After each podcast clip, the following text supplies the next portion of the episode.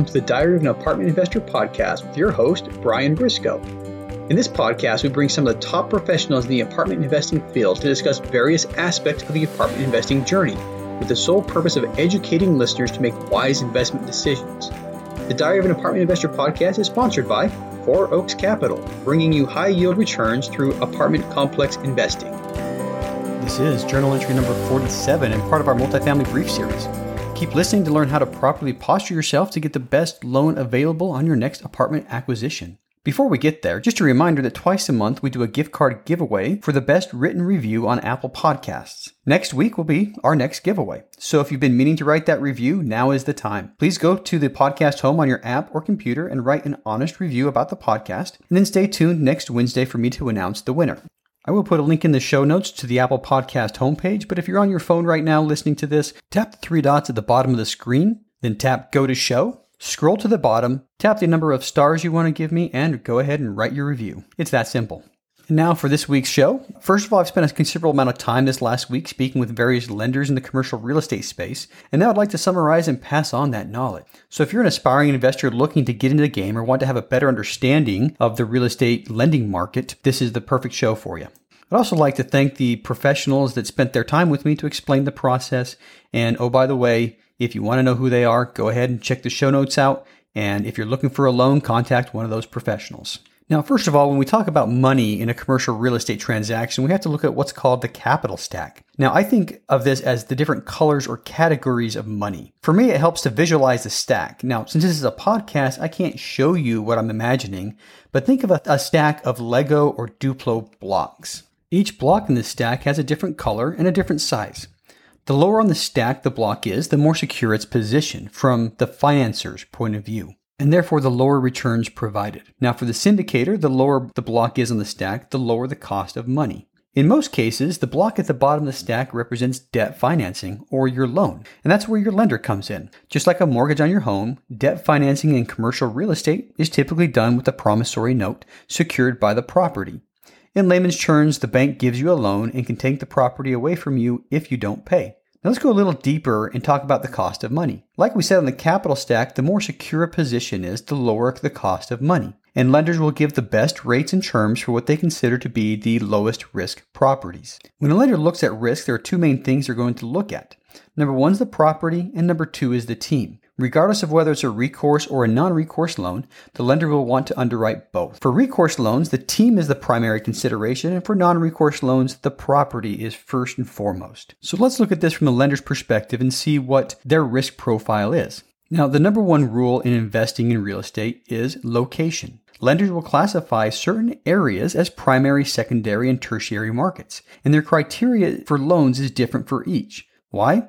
Well, the risk profile is different in the various metros. Primary markets include large cities like New York or Washington, D.C., which are typically more resilient than, say, case in point. I recently read an article that described how terrible the rental market was in New York City because of the coronavirus. It said that the vacancy rate was 200% higher than it was at this time last year. I went in and I started reading through the article, and it said that the current vacancy rate was now 6% citywide. Of course, you do the math, you realize that last year at this time, the vacancy rate in New York City for multifamily was 2%, which is relatively low compared to the rest of the United States. Now, in general, in primary markets, they're not driven by a single sector, and there's typically a large influx of people to work in these cities. Places like New York and DC, for example, will generally have higher occupancy rates, higher collections, higher rent growth on average, and more stable property prices. So, from a lender's perspective, they'll give better terms and rates and potentially higher loan proceeds in the primary markets because there is less risk. Now, moving on, let's look at the property itself. Lenders will generally have a cap to how much they'll lend to you, generally expressed as a percentage of the property value, commonly referred to as LTV or loan to value. Depending on the lender and the loan program, investors can generally get up to 80% LTV. Now, looking at the risk level for a lender, the loan is typically secured by a first trust deed or a lien, meaning if the borrower defaults, the lender can take possession of the property. The higher the loan to value, the more risk involved to the lender. Now, to understand this, let's look at a potential default. Let's say there is a $10 million property with an $8 million loan.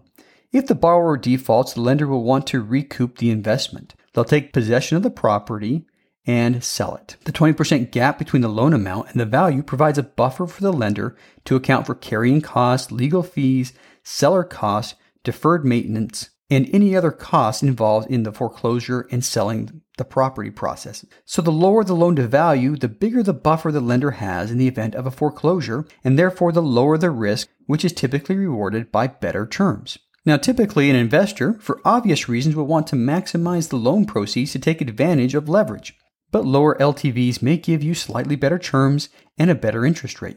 Another thing about the property that lenders are going to look closely at is what's called the debt service coverage ratio. Now, depending on the loan program and whether it's a primary, secondary, or tertiary market, the lender will look for around a 1.25 ratio between the net operating income and the debt service expense. Essentially, the lender wants to ensure that the income from the property will be sufficient to cover the loan payments for the term of the loan. In primary markets, the DSCR, the debt service coverage ratio, may be 1.2 or lo- lower. In tertiary markets, I've seen up to 1.4 as the minimum DSCR. Now, putting numbers alongside this to assist conceptually, the lender is going to take the loan payment and multiply it by their ratio to get the minimum NOI required to cover the loan. For example, if there's a loan payment of $10,000 and the lender requires a 1.25 DSCR, you multiply the two numbers together, and the minimum monthly net operating income will have to be $12,500 before the lender will give you the proceeds on that loan. Of course, the lender will adjust loan proceeds upwards or downwards to make sure that the NOI covers the DSCR.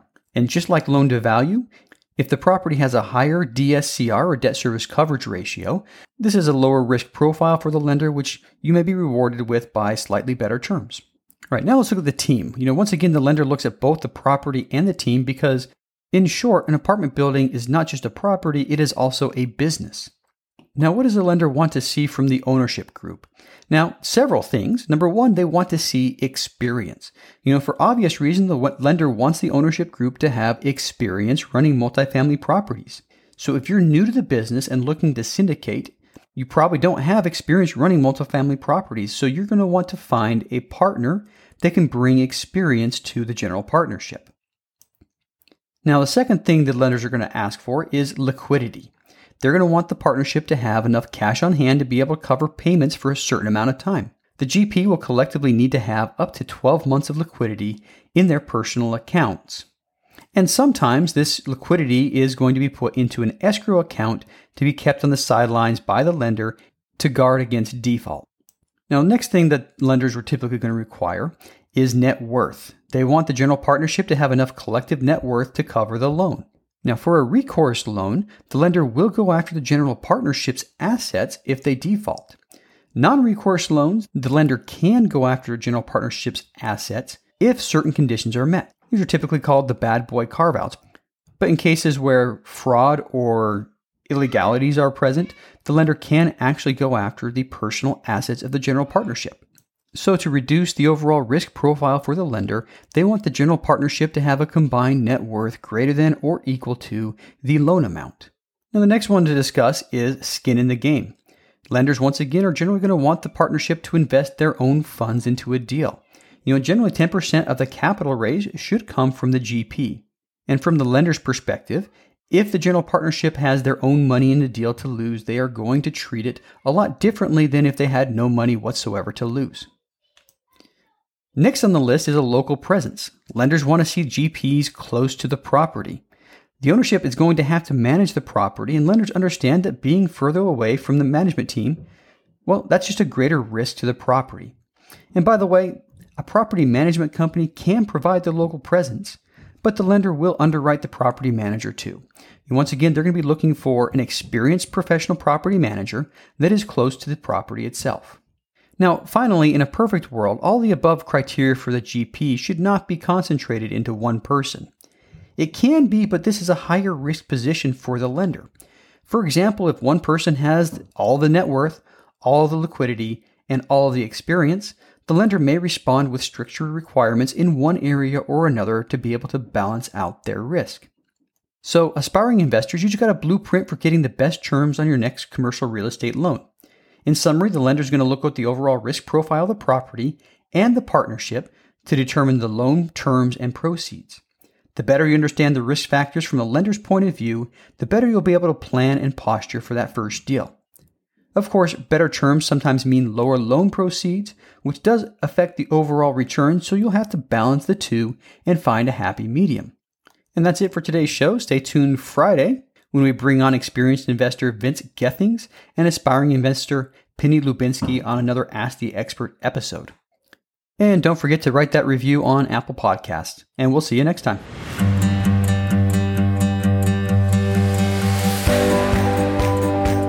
Thank you for listening to the Diary of an Apartment Investor podcast today, brought to you by Four Oaks Capital. If you'd like to know more about how to invest in apartment buildings or want to be a guest in our show, visit our website at fouroakscapital.com slash podcast or email us directly. If you're still listening, you obviously like the show, so pull out your phone, tap subscribe, and leave us a five star rating on your favorite podcast app. And we'll see you again next week.